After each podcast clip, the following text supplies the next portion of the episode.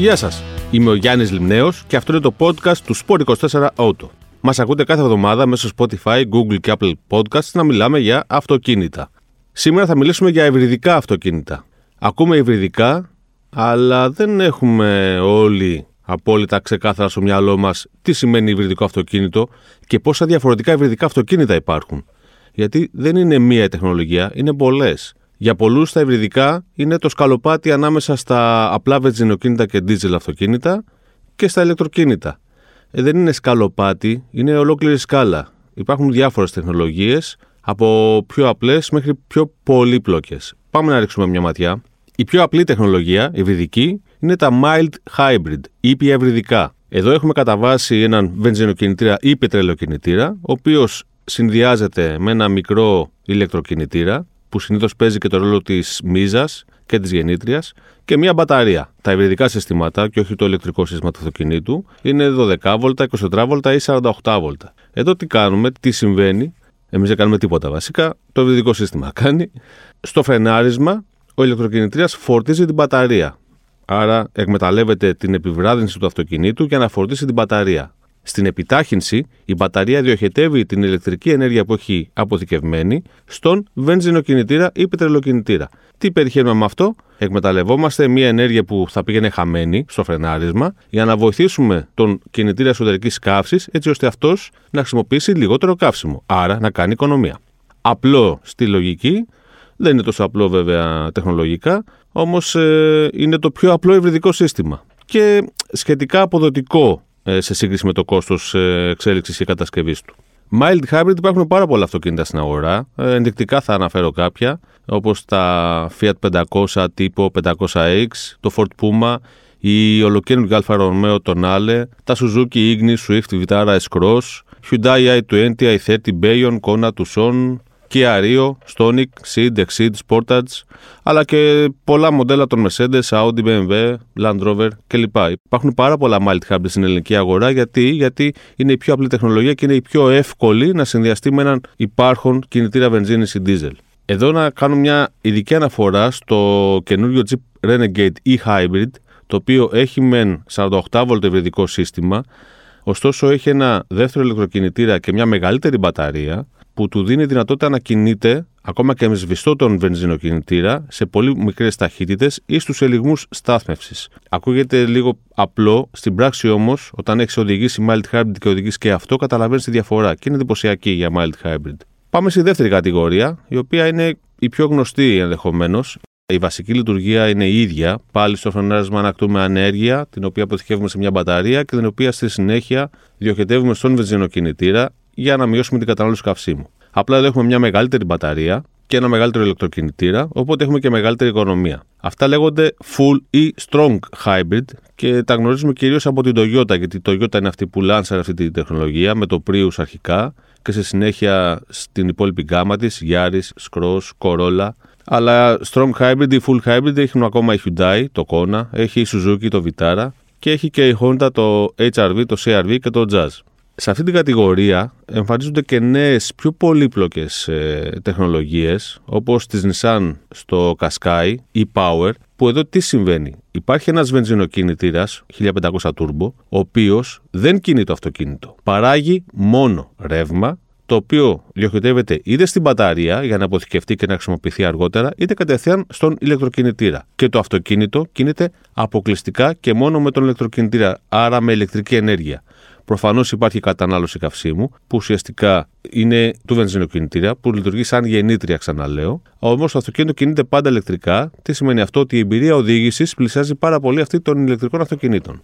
Αντίστοιχα, πολύπλοκο σύστημα έχει η Honda στο καινούργιο Civic. Μόνο που εδώ υπάρχουν περιπτώσεις που ο βενζινοκινητήρας συνδέεται και με τους τροχούς, άρα δίνει και κίνηση σε ένα εύρος χιλιόμετρων, 80 με 150 χιλιόμετρα την ώρα, Κυρίως όμως και αυτός παράγει ηλεκτρική ενέργεια για να τροφοδοτήσει είτε την μπαταρία είτε τον ηλεκτροκινητήρα. Έτσι πετυχαίνουμε πολύ χαμηλή κατανάλωση καυσίμου και με τις δύο περιπτώσεις, και με το σύστημα της Nissan και με το σύστημα της Honda, μεγαλύτερη αποδοτικότητα και μεγαλύτερη αυτονομία συνολικά, γιατί εδώ έχουμε και το ρεύμα και τη Virginia να συνδράμουν στο έργο του αυτοκινήτου.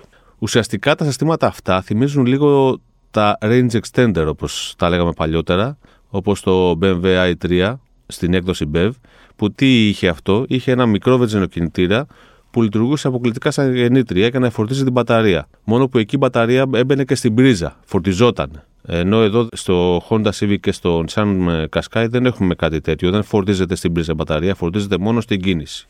Εδώ να πούμε ότι μέχρι στιγμής ο οδηγός δεν χρειάζεται να κάνει απολύτως τίποτα. Απλά μπαίνει μέσα, βάζει μπροστά το mild hybrid ή το full hybrid και οδηγεί όπως οδηγούσε μέχρι σήμερα ένα κανονικό αυτοκίνητο. Όλα τα άλλα τα κάνει αυτόματα το αυτοκίνητο, φορτίζει την μπαταρία ή παίρνει τη ηλεκτρική ενέργεια για να τη διοχετεύσει στον βενζινοκινητήρα ή τον πετρελαιοκινητήρα και να μειώσει την κατανάλωση. Άρα λοιπόν όλα γίνονται αυτόματα. Στην επόμενη κατηγορία που είναι και πιο πολύπλοκη, τα plug-in hybrid, ο οδηγός μπορεί να κάνει κάτι επιπλέον. Να βάλει το αυτοκίνητό του στην πρίζα. Γι' αυτό λέγονται plug-in, γιατί συνδέονται στο δίκτυο το ηλεκτρικό, είτε του σπιτιού μας είτε σε δημόσιο δίκτυο φόρτισης. Τι συμβαίνει εδώ, έχουμε μια ακόμα μεγαλύτερη μπαταρία που μπορεί να κινήσει το αυτοκίνητο για έως και 50 ή 60 χιλιόμετρα ή και 100 στα νεότερα plug-in hybrid. Άρα τι κάνουμε, μπορούμε καθημερινά να κινούμαστε αποκλειστικά με ηλεκτρική ενέργεια στην πόλη, με πολύ χαμηλότερο κόστος συγκριτικά με το κόστος των καυσίμων. Μόνο που εδώ δεν μιλάμε για ένα κλασικό ηλεκτρικό αυτοκίνητο. Τι σημαίνει αυτό, με τα θετικά και τα αρνητικά του. Τα θετικά. Δεν έχουμε το άγχος της αυτονομίας στο ταξίδι με ένα plug-in hybrid. Γιατί έχουμε και το ρεύμα, έχουμε και, τη, και το καύσιμο, βενζίνη ή πετρέλαιο, και έτσι μπορούμε να ταξιδέψουμε για πολλά χιλιόμετρα χωρίς το άγχος να μείνουμε από ηλεκτρική ενέργεια και χωρίς το άγχος πού θα βρούμε να φορτίσουμε το ηλεκτρικό μας αυτοκίνητο. Σταματάμε σε ένα οποιοδήποτε πρατήριο καυσίμων, φουλάρουμε βενζίνη ή πετρέλαιο και συνεχίζουμε το ταξίδι μας κανονικά και ταυτόχρονα καθημερινά στην πόλη, εφόσον έχουμε φορτίσει την μπαταρία του το βράδυ στο σπίτι μας, μπορούμε να κινούμαστε μόνο με ρεύμα. Αυτά είναι τα θετικά. Ποια είναι τα αρνητικά; Τα αρνητικά δεν είναι τόσο των αυτοκινήτων όσο των χρηστών των αυτοκινήτων αυτών. Γιατί οι μελέτες έχουν δείξει ότι όσοι αγοράζουν plug-in hybrid, οι περισσότεροι, το μεγαλύτερο ποσοστό δεν το φορτίζει. Δεν εκμεταλλεύεται λοιπόν την δυνατότητα του αυτοκινήτου να κινηθεί σαν ηλεκτρικό. Και τι κάνουμε με αυτό, τι πετυχαίνουμε, να κουβαλάμε μια βαριά μπαταρία άδεια, αυξάνοντας έτσι την κατανάλωση και τους ρήπου, άρα ρηπαίνοντας περισσότερο και το περιβάλλον, γιατί και με μόνο βενζίνη, μόνο πετρέλαιο. Γι' αυτό και υπάρχουν σκέψεις για τα plug-in hybrid να καταργηθούν μαζί με όλα τα αυτοκίνητα που έχουν κινητές εσωτερικής καύσης το 2035 όταν λέω να καταργηθούν, να μην μπορούμε να αγοράσουμε τέτοια αυτοκίνητα και να μπορούμε να αγοράσουμε μόνο ηλεκτρικά. Ενδεικτικά θα αναφέρω κάποια μοντέλα plug-in hybrid όπως τα Jeep 4XE, 4PE, 4 Cross E, πείτε το όπως θέλετε. Είναι όλη γκάμα σχεδόν, Renegade, Compass, ε, Wrangler, το καινούργιο Grand Cherokee που μόλις ήρθε. Ε, plug-in hybrid έχει ακόμα και Mercedes-Benz, αρκετά μοντέλα όπως GLA, A-Class, C-Class. Είναι το Citroen C5 Cross, είναι το Renault Captur που είναι από τα μικρότερα plug-in hybrid. Τα Opel Astra και Grandland, Peugeot 308 και 3008, DS4, μοντέλα της Volvo όλα είναι plug-in hybrid. Το Kia Sportage και το Hyundai Tucson ή και μοντέλα της Land Rover. Ενδεικτικά αναφέρω όπως είπα. Πάμε να δούμε δύο επιπλέον πλεονεκτήματα που έχουν τα ευρυδικά πέραν της χαμηλότερης κατανάλωσης καυσίμου. Το πρώτο είναι ότι συνήθως δεν πληρώνουν τέλη κυκλοφορίας. Και αυτό γιατί εκπέμπουν χαμηλότερους ρήπους από τα συμβατικά αυτοκίνητα και συνήθως κάτω από το όριο των 122 γραμμαρίων ανά χιλιόμετρο εκπομπών διοξιδίου του άνθρακα, οπότε έχουν μηδενικά τέλη κυκλοφορίας. Το δεύτερο είναι ότι όσοι υβριδικά μπορούν και κυκλοφορούν ελεύθερα καθημερινά στον δακτύλιο. Τα υβριδικά αυτοκίνητα λοιπόν είναι το μεταβατικό στάδιο προς μια ηλεκτροκίνηση αμυγός ηλεκτροκίνητα αυτοκίνητα δηλαδή, και θα τα έχουμε για τα επόμενα χρόνια μπροστά μας. Έτσι κι αλλιώς οι εταιρείες εκμεταλλεύονται αυτή τη τεχνολογία για να μειώσουν τους ρήπους στα μοντέλα τους και στη συνολική γκάμα τους τελικά, έτσι ώστε να μην βρεθούν αντιμέτωπες με τα μεγάλα πρόστιμα που επιβάλλει η Ευρωπαϊκή Ένωση σε εταιρείες που οι γκάμες τους ρηπαίνουν πολύ το περιβάλλον. Αν έχετε απορίες για τα ευρυδικά αυτοκίνητα ή για οτιδήποτε άλλο, εδώ είμαστε να τις απαντήσουμε. Μπορείτε να τις στέλνετε στο glimneos24media.gr ή στο info24.gr για να σας απαντήσουμε ή ακόμα και να μας στείλετε ιδέες για επόμενα θέματα εκπομπής. Θυμίζω ότι μας ακούτε κάθε εβδομάδα μέσω Spotify, Google και Apple Podcast να μιλάμε για αυτοκίνητα. Γεια σας!